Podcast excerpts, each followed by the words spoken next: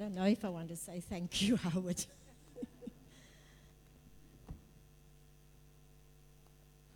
I realize that this is a part of my journey that I don't often share, just snippets of it in the prison when it was needed for illustration purposes of the lesson. And so, yeah, good evening, everybody. so it's, I did find myself a bit more nervous than I usually am um, in getting ready to share this evening. So I was born to a godly mother and father, godly father, who's loved God very much and loved each other. Besides God, this was the most influential factor in my life. At a young age of four, with the encouragement and example and prayer of my godly mother, I committed my life to God, which was my keeping power in my life. I knew no other life but God and church and serving on every committee besides the men's department.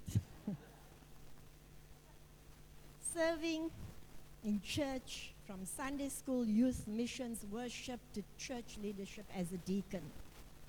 And even then, it was an issue many years ago.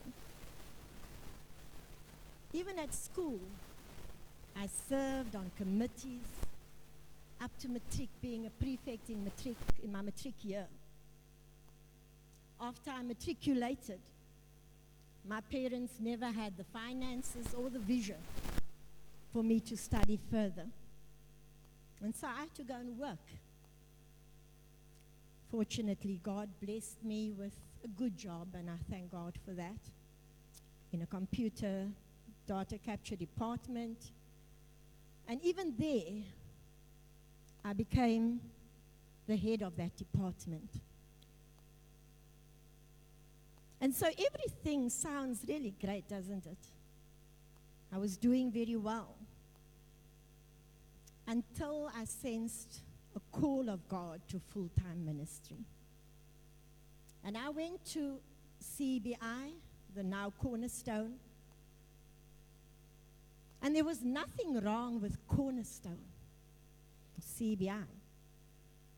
But it was then that I discovered, from that day one, that there was something wrong with me. at age 27, after matriculating, working for 10 years, it was the first time for me to now function in a multicultural context.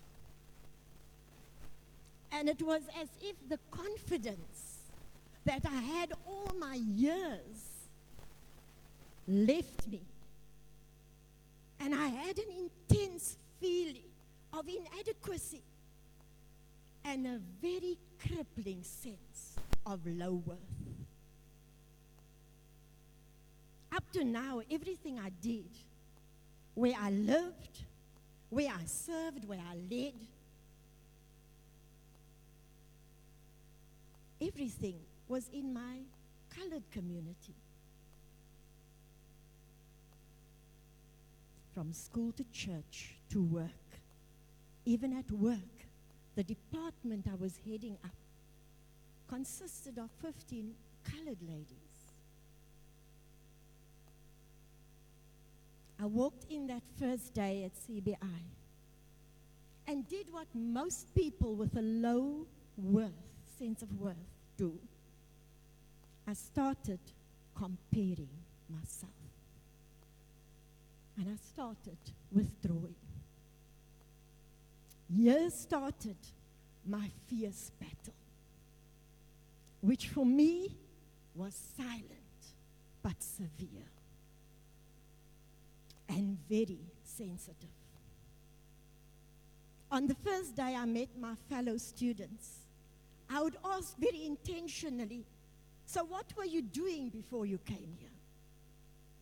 And as I got the answers, I would find my mind, this mind thing happening with me of comparing myself down to everybody. Oh, so you were a lab technologist, you were a social worker, you were a nursing sister. And I thought, you all studied, you're all very intelligent. And a few came straight out of matric, and I thought, okay, you're still fresh. Your brains are still fresh. I worked for ten, 10 years. But the most crazy thing that I did was to say, and the rest, as I compared, and the rest of you are all white. So you are naturally intelligent. Don't worry, I discovered that's not true.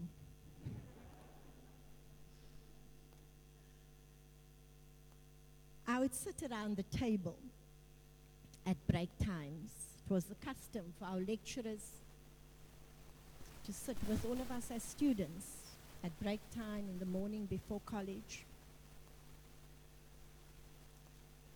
And they would have conversation. But I did not part- participate. I would sit there. But I would not say a word because I never felt that what I had to say had much worth compared to what others were saying. And I would think that I wouldn't be able to verbalize eloquently and adequately what I wanted to say as others did. I felt like my self worth had crashed the truth was that part of me, that part of me, was never developed. It was crushed from my early days. You see, my mom came from up country. She came to work as a maid in Cape Town. She met God. She met my dad. They both worked for white people whom they very proudly called Madam and Master. I clearly, clearly remember as a little girl going with my mom to work only on two occasions during school holidays with Madam's permission. But I dare not touch anything. I have no memory of walking or running around that house. I have no memory of the bedroom, of the lounge, and I remember a lot of stuff from very young. The only memory I have was sitting on the high chair in the kitchen. And my parents had this fearful respect and submission to madam and master.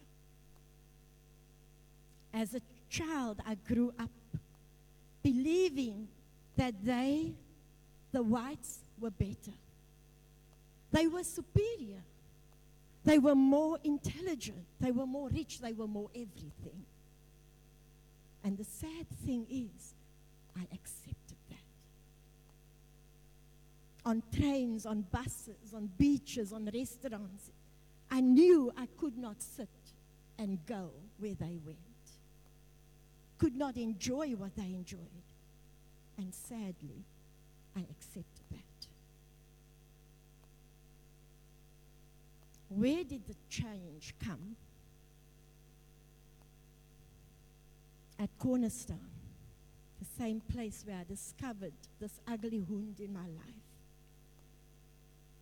The people, my lecturers, with their active and unconditional love and humility and no judgment and no discrimination. Also, my fellow students made me feel like we're on the same level here. God has a sense of humor. I had a very funny discovery at college. One day, one of my fellow students, Penny, said she, I was going home with her and we had to pick up something at my place. And as we stopped at my place, where my parents lived, I lived with my parents that time in Strandfontein, I did the right thing to say, you know, you can come in and meet my mom. And as we came in, I said, Mom, this is Penny.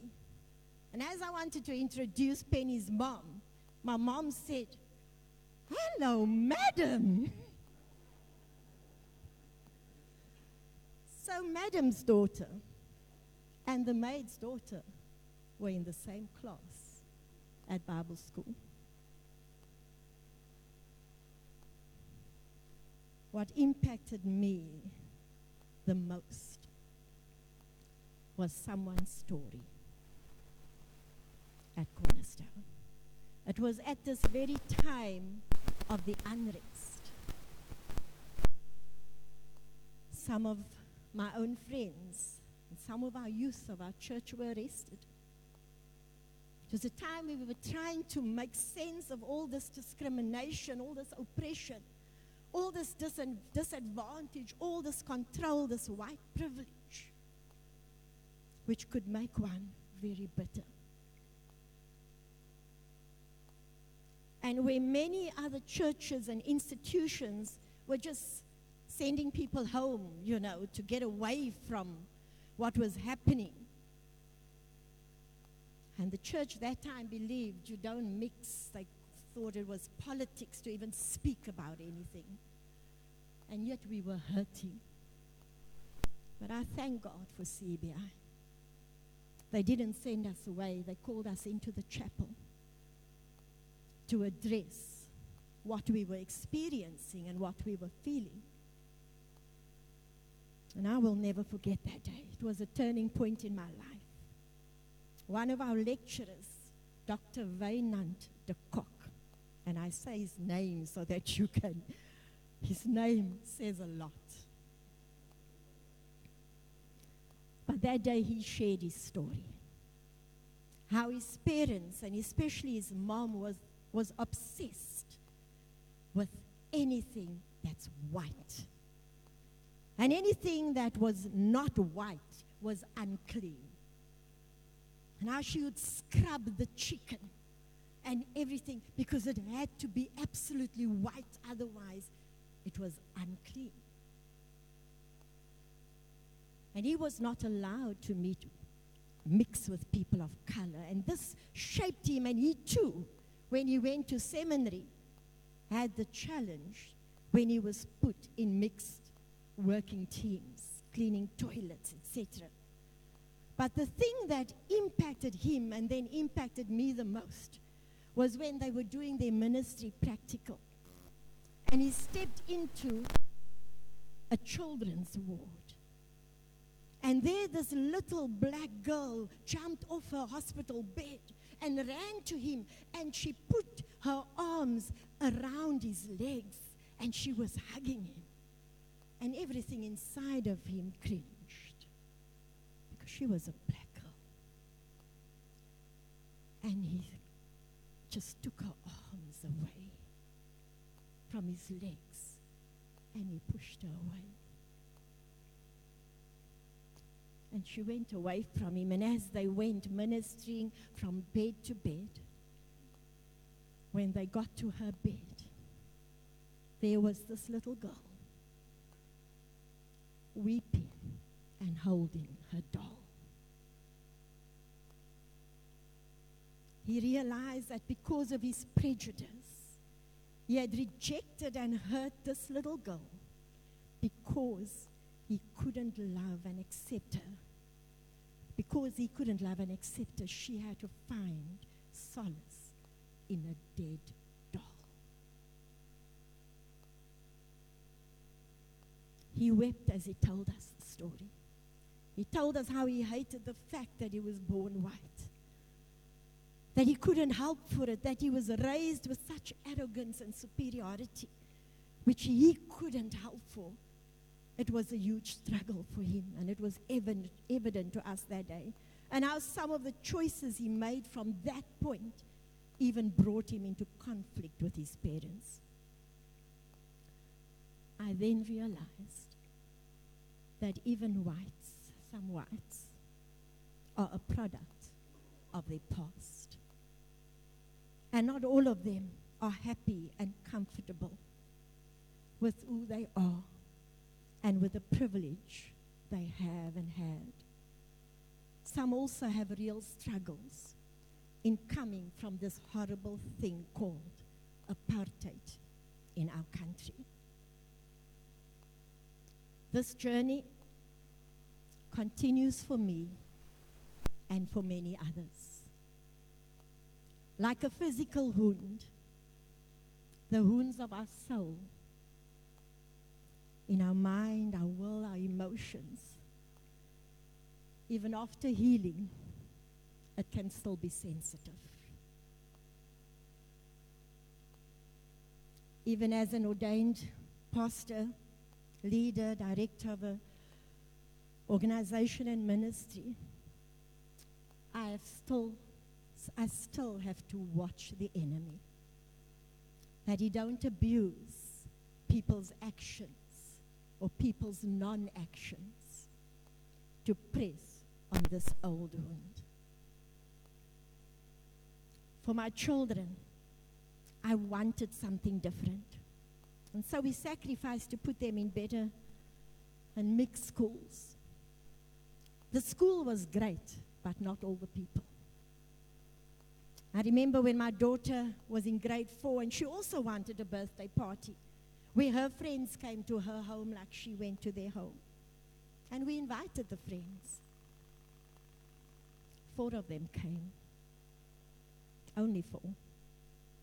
I think it was three colored girls. And Debbie Lamoral brought her white daughter to our colored area and home. Thank you, Debbie. You won't know what that meant to me because I didn't want my children to be hurt and wounded the way that I was. At school, I finally had the courage to agree to be on the parent fundraising committee, and because I came from lots of meetings and structure, I was able every time to guide this teacher that was going all over the show with her agenda. you know, every time I could guide her back to the agenda so that we could have the meeting in a structured way. And, and she said that night, next week we will choose a chairperson for our committee. After the meeting, several of the moms, and even the next day as I fetched my daughter at school, they were thanking me and commended me on how, you know, I could keep the focus of the meeting and said, you should definitely be the chair. What really hurt me the next week in that meeting was not that I wasn't chosen, that was not my ambition or aspiration. It wasn't that I wasn't chosen to be the chair, but that white teacher had already decided on the white mom who she wanted as chair. And we didn't really have a choice. It was like rubbing salt into an old wound. You see, manipulation, whether subtle or blatant, in order to keep the status quo of white control, tell others of color your voice is not good enough. And your worth is not good enough with this environment. You might say that was your perception, but that perception was my reality. But God. I'm not sure what God is wanting to do. You know, God's trying to still put his finger on this and prove a point to me because, as a lot of you know, my daughter now has a white boyfriend from this church. But it's only his skin that is white. Thank you, Tar. at Connect, coming to Connect was not easy. We did not find the warmth and the welcome that made us feel that this could be home like we found and had at our previous churches. We are very warm people. It was more a feeling of, you know, it's fine for you to be at our home. Not, this is your home now. You're an equal part, an equal part. The main reason we stayed was because of the amazing ministry to our children. Thanks to Jolene at Sunday school and Shelley, who was leading the youth at the time.